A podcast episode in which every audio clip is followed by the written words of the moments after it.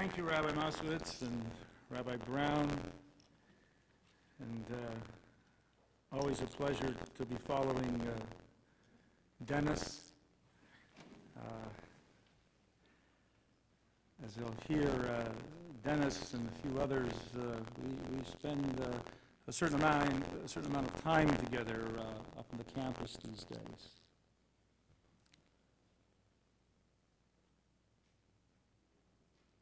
It was early on a Friday morning, in the early hours of the day. Our son was going to be celebrating his second birthday in about a little over a week. And the phone rang and it pierced through the sleep.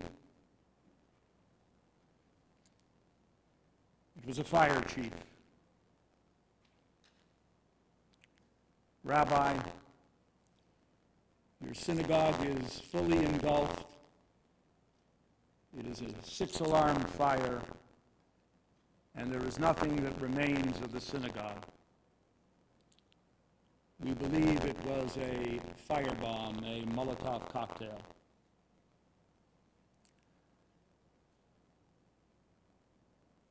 You're listening to the words and trying to determine are you asleep? Is this a dream or is this reality?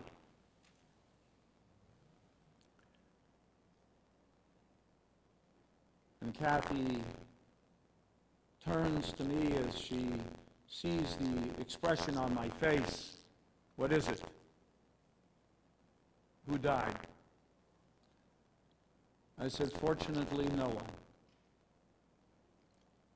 But our building is no more. I made two phone calls to the president and past president of the congregation, to Jerry Grow, to Sid Curson. And they joined me about 4.30 in the morning on West 10th. We stood outside as the firemen were finishing putting out the last of the flames. We looked at one another, and I nodded. No words needed to be said.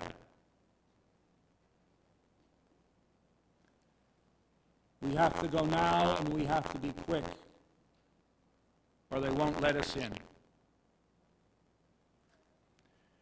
And we ran up the stairs, and the first floor was our social hall, was completely gutted. There was a portable ark and two Sifrei Torah there for our religious school. No more. And then we made our way up to the second floor, which was our synagogue. The smoke was thick. It burned through your nostrils, water everywhere. And we made a mad dash, of course, to the ark. At that point, firemen came in and started yelling and screaming at us and said, What are you people doing? This floor could collapse at any time. Get out of here. And at that instance, the fire chief came and said to the firemen, They'll be out in a minute. They have to do something. And the fireman said to the chief, What could be so important that they're going to put themselves in jeopardy? And the fire chief said, Just watch and you'll see. And we opened the ark and what was left of it. But the Torahs in there were safe. And I said to Jerry and I said to Sid, we're going to have to take all of them in one fell swoop because they're not going to let us back up here.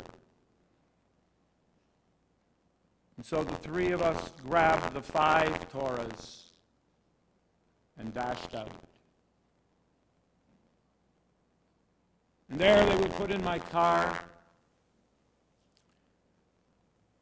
Two of them would ultimately go to the JCC where they would remain in another portable ark for the next three years. and three would live in my living room.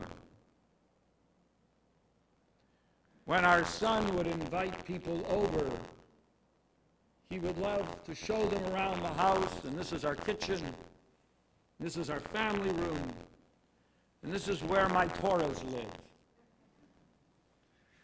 Shai thought everybody had Torahs living in their house. That was no, January the 25th, 1985.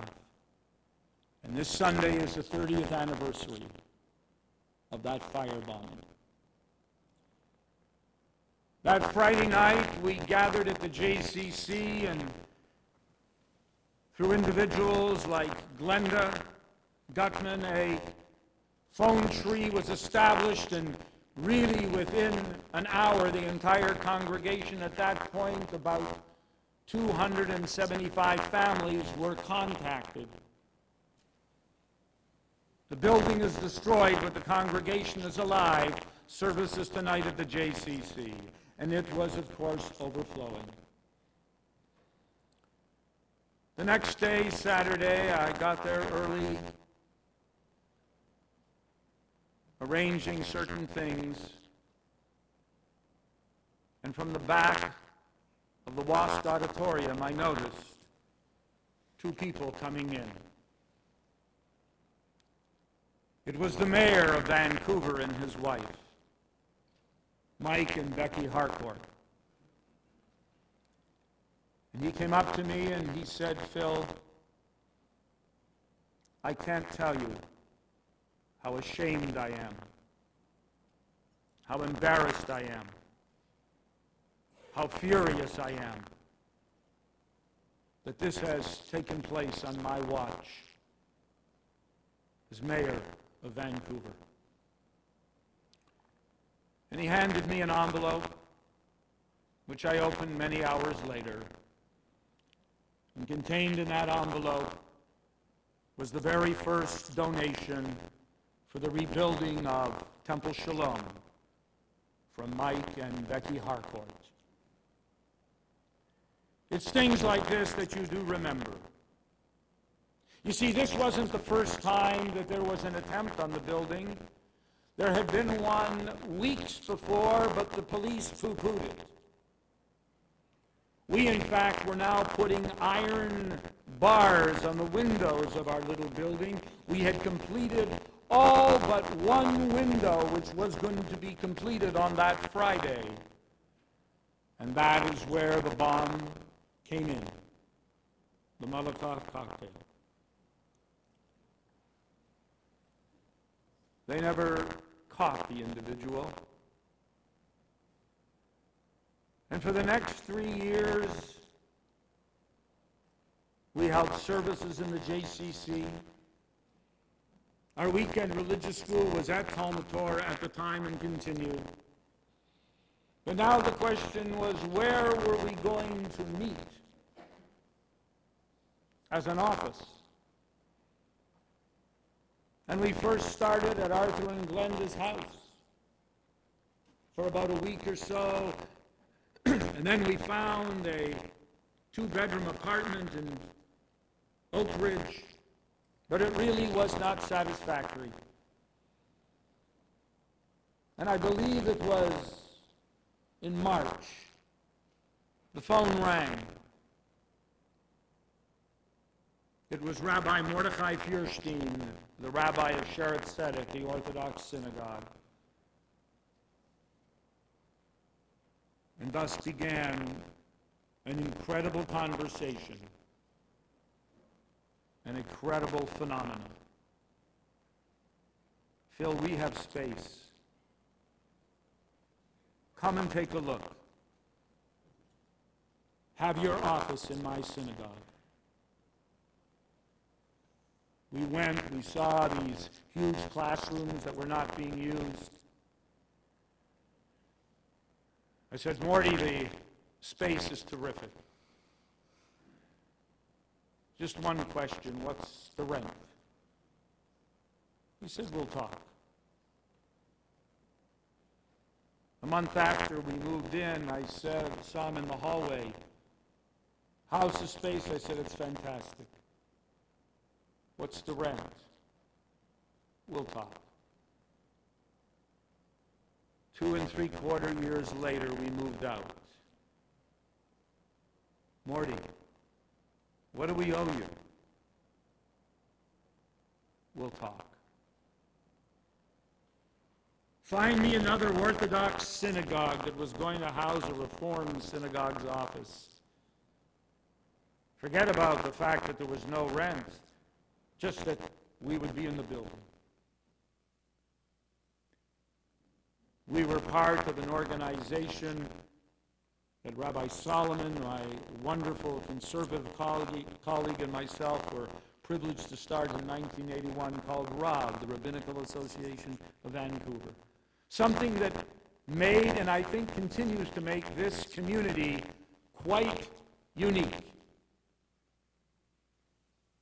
Where all rabbis, with one exception, Chabad chooses not to be part of us. Not that they haven't been asked, but they choose not. But all the other rabbis in the community meet together and have been since 1981. A collegiality, a unity that is probably quite unique on the face of the earth.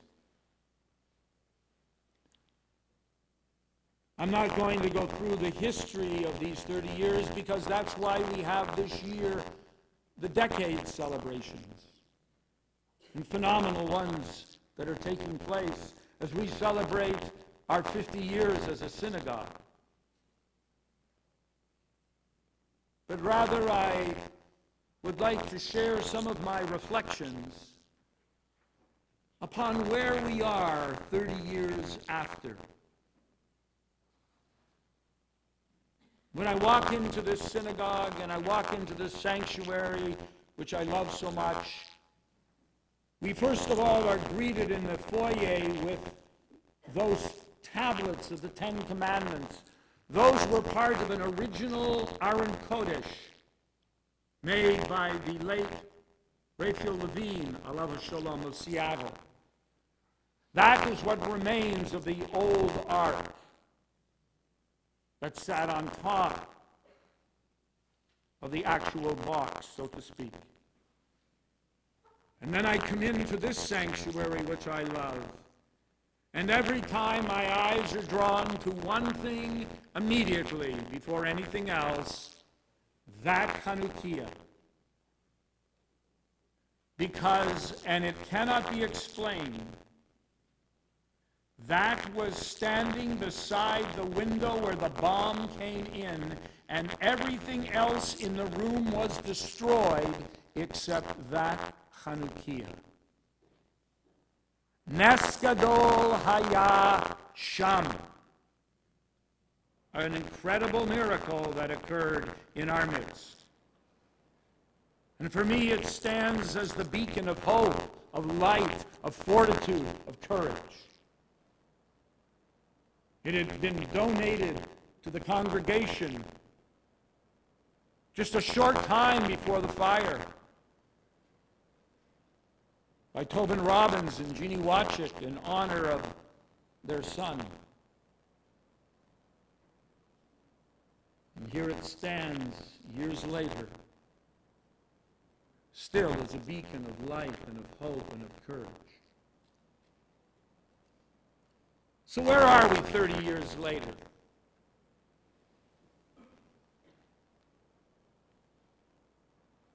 Like anything in the news, there's the good and the not so good. The good. We as a community have grown. Not only the synagogue, but the Vancouver Jewish community.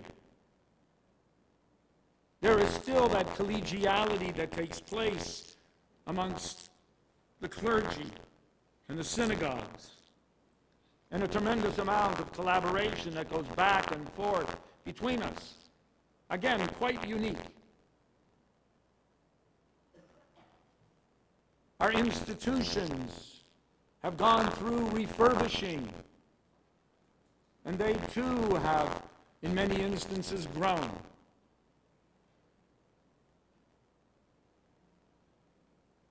But the increase in the community has slowed. Because what also has happened in these 30 years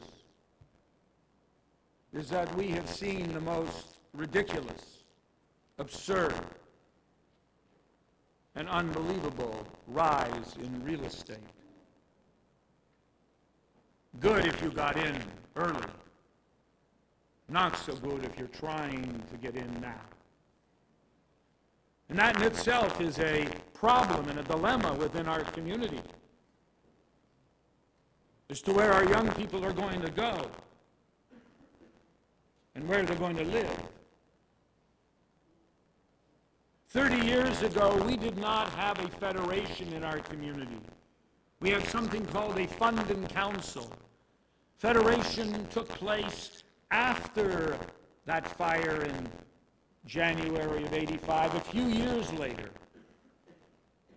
And that is also a wonderful story of success. And unfortunately, even though our campaigns increase every year, the need increases even greater. The financial needs that have to address the things of poverty and have to address the social needs, the emotional needs, the mental needs, the physical needs of those who are in need.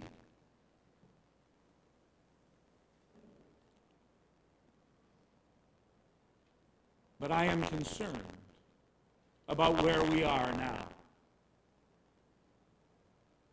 I look at the world,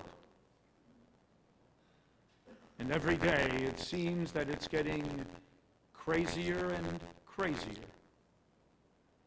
And I take a look at the Jewish world and how we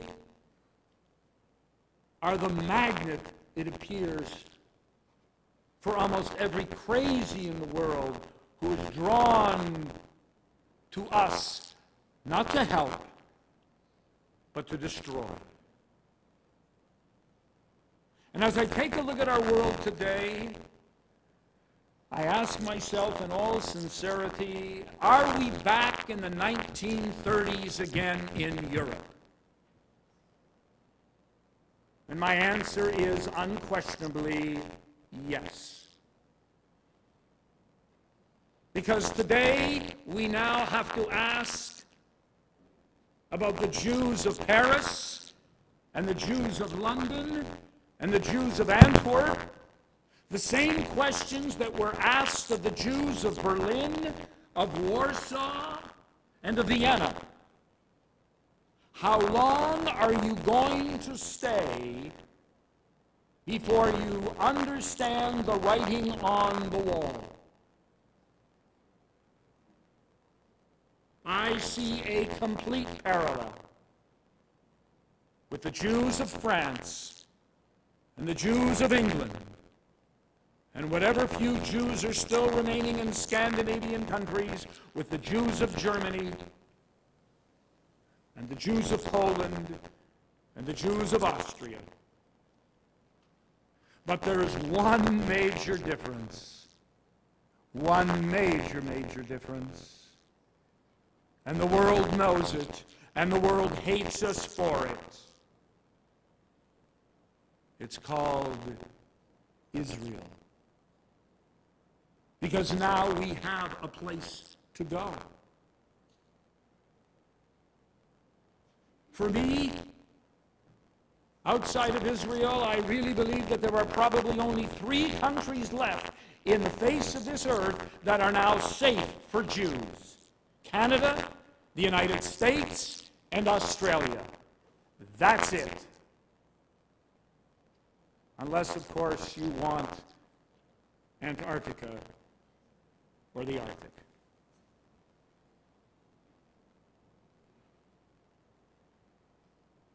I have said all my life to my congregation keep your passport up to date and liquidity in some of your earnings. You never know when we're going to be moving again. Am I paranoid?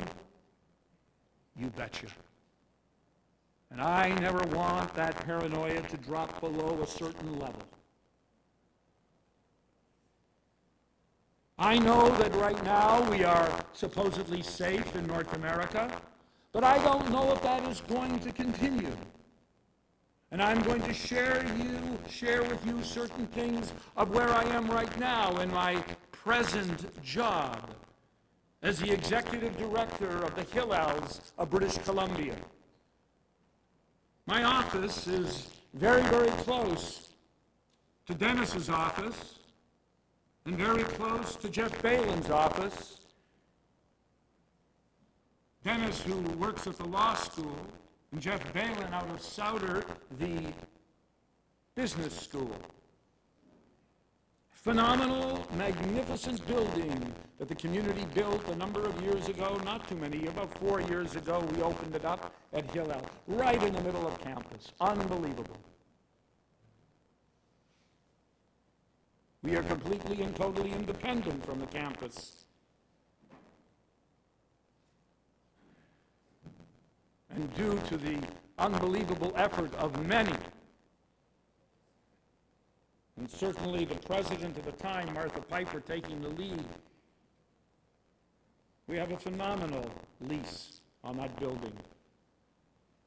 And there are certain individuals in this room who were absolutely instrumental that that took place. But I am seeing a change that is happening here in British Columbia. After quiet for many, many years, things are now not so quiet. And it's not just at UBC. Next week, I'm out at SFU talking to professors. And I'm going to have to then address issues that are occurring now at UVic. Let me tell you the email I got yesterday from my director at UVic Hillel. We're about to have a Holocaust Awareness Week, but we in fact are not presenting it. It is something from a wonderful organization called Eyewitness. They're the ones wanting to bring Holocaust Awareness Week to the University of Victoria and are partnering with us. And my director went up and got all sorts of other partners within the Jewish community and within the student community of UVic. And last night I get an email saying, all the non-Jewish clubs now want their names and their logos removed from the poster because they will be associated with Israel if they are on that poster, something they find completely and totally unacceptable. I can't participate in a Holocaust awareness because I, my club, will be tainted as being a supporter of Israel.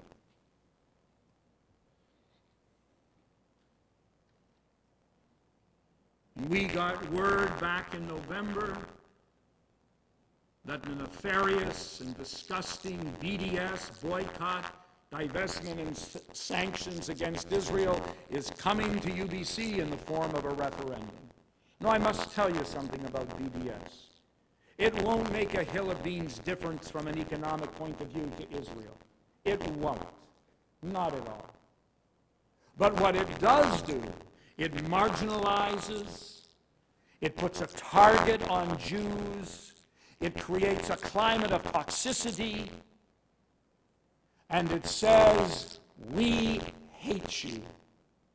You see, BDS is not about dialogue. BDS is not about a two-state solution. All you have to do is look at their websites and listen to their chant, from the river to the sea, Palestine will be free. That means the complete and total eradication of the state of Israel. That's what BDS is about. And that is why we are fighting it. And that is why we will not stand for it. Will we win? I don't know. There's a lot of low-hanging fruit that the BDS are counting on, mostly in the areas of the humanities, in the departments of English, and the departments of sociology, and the departments of political science, and the departments of history.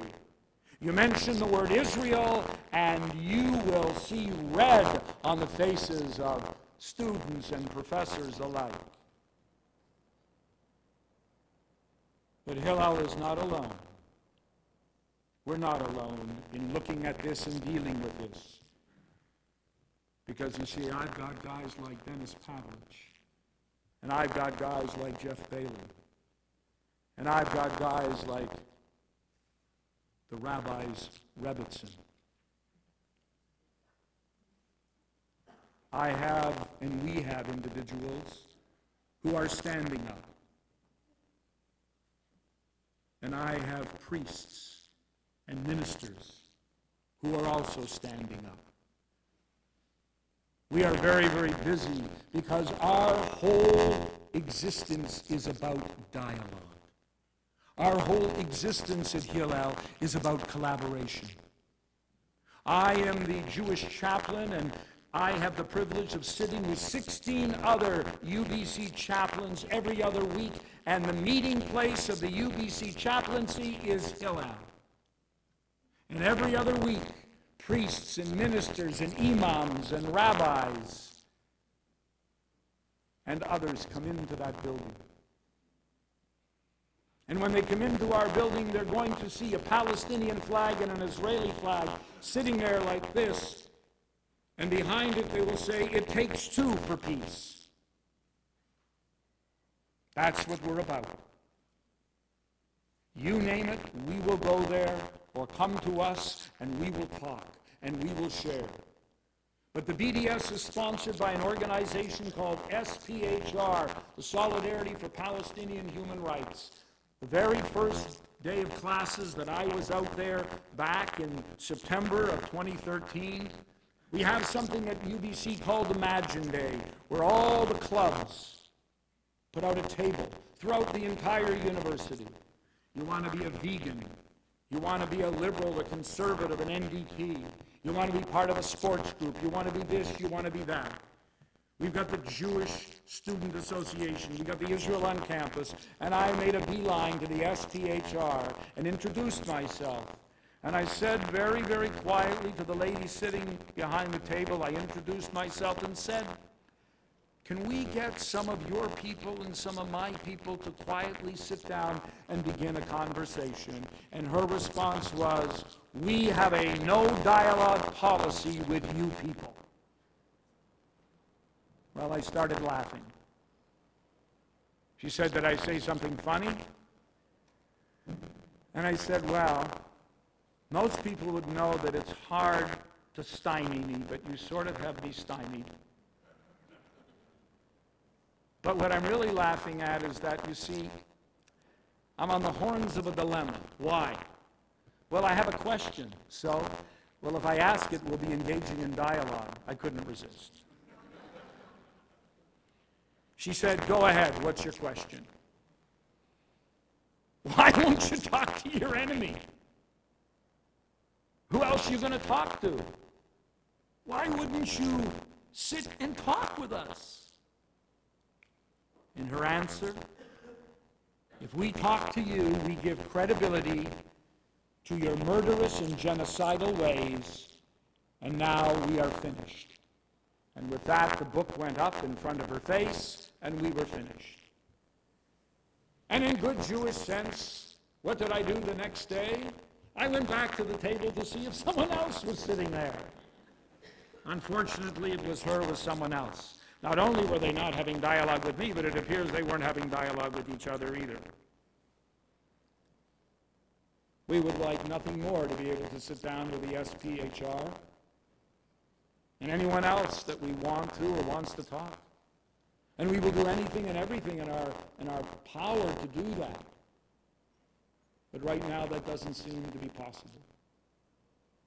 But the concern that I have in all of this is that when a BDS motion, and it's a referendum out to the entire student body, is presented out there, and the greatest thing we've got going out at UBC is absolute and total apathy on the part of students when it comes to politics.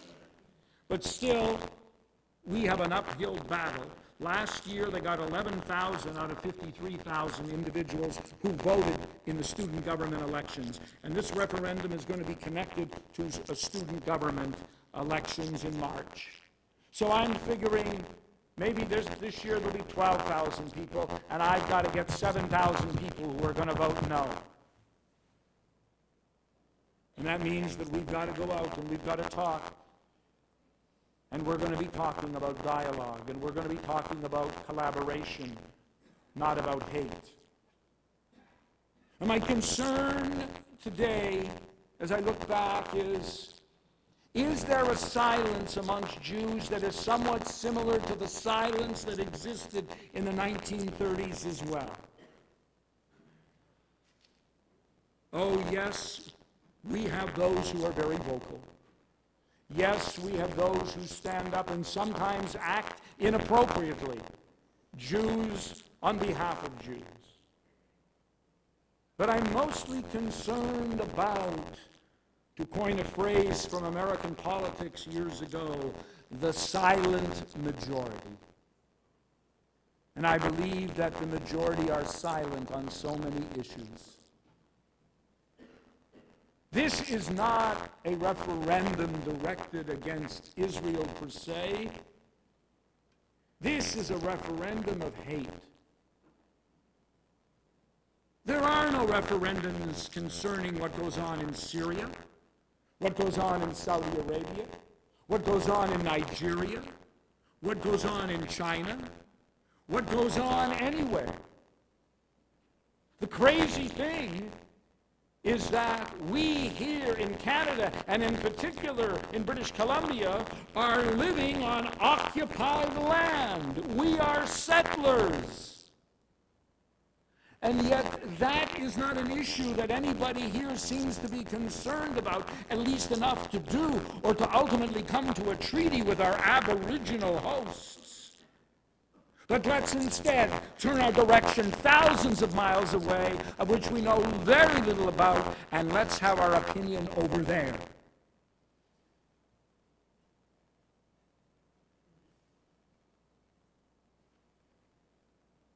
Can you be critical of Israel? Of course. You go to Israel, stand in line. There they have newspapers, not like the patsies that we have here. There they have newspapers every day ripping the government apart, ripping the army apart. It is a robust, unbelievable democracy. Israel has all sorts of issues that she must deal with. But the ultimate essence is that she has the right to exist. But so many in the world today say no. I don't know how many of you caught the news of this former Dutch cabinet minister who, giving an interview yesterday, says, We have to now right the wrong. All the Jews must leave Israel within 25 years. They are to go to the United States. The United States is to give them space. That will be their homeland. And today, my staff had a vociferous argument as to which part of the United States we want to claim. Some crazy said California. I said Manhattan. And they're getting about 50 cents on the dollar if we do the cha- exchange. Can you imagine that somebody is now saying, and without any shame, of course, because you see, that's what the discussion is about today. This week, on Monday, I was at one campus with a student. going up against the professor that I not only think I know crossed the line, because the student had taped what the professor had said. And then on Tuesday, I was at another university in with the student, and this time with one of my other staff members that I sent into a class to audit, and we had direct quotes. I don't know what's worse the egregious remarks that are made by the professors or their unwillingness to own their own words. Now, don't get me wrong. In our institutions in the lower mainland, we have some of the brightest, some of the kindest, some of the most creative men and women imaginable teaching our young people. But we also have some very, very rotten apples in the barrels. And our job at Hillel is to be there to protect and to serve. At the beginning of the year, there was a letter that I send out saying to any student, if you feel threatened in the class because of things that are said, whether it's about Judaism or Israel, whether it's a homophobic comment, a racial comment, whatever it might be, you need to come to us because we will be there as an advocate. And my concern is that for every student that comes forward, there are probably 10 or 15 that don't. Now for the good news. We will survive. We always have. But what I don't know is how many will be left standing. Not because of war and not because of terrorism, but because they simply have chosen to walk away. And that's why what happens in this building, what happens with these rabbis and these klei kodesh, is so very important. What will the next 30 years bring? It'll be a challenge. But you know, we're going to meet it. We will survive. And that Hanukkah will continue to burn brightly. Amen.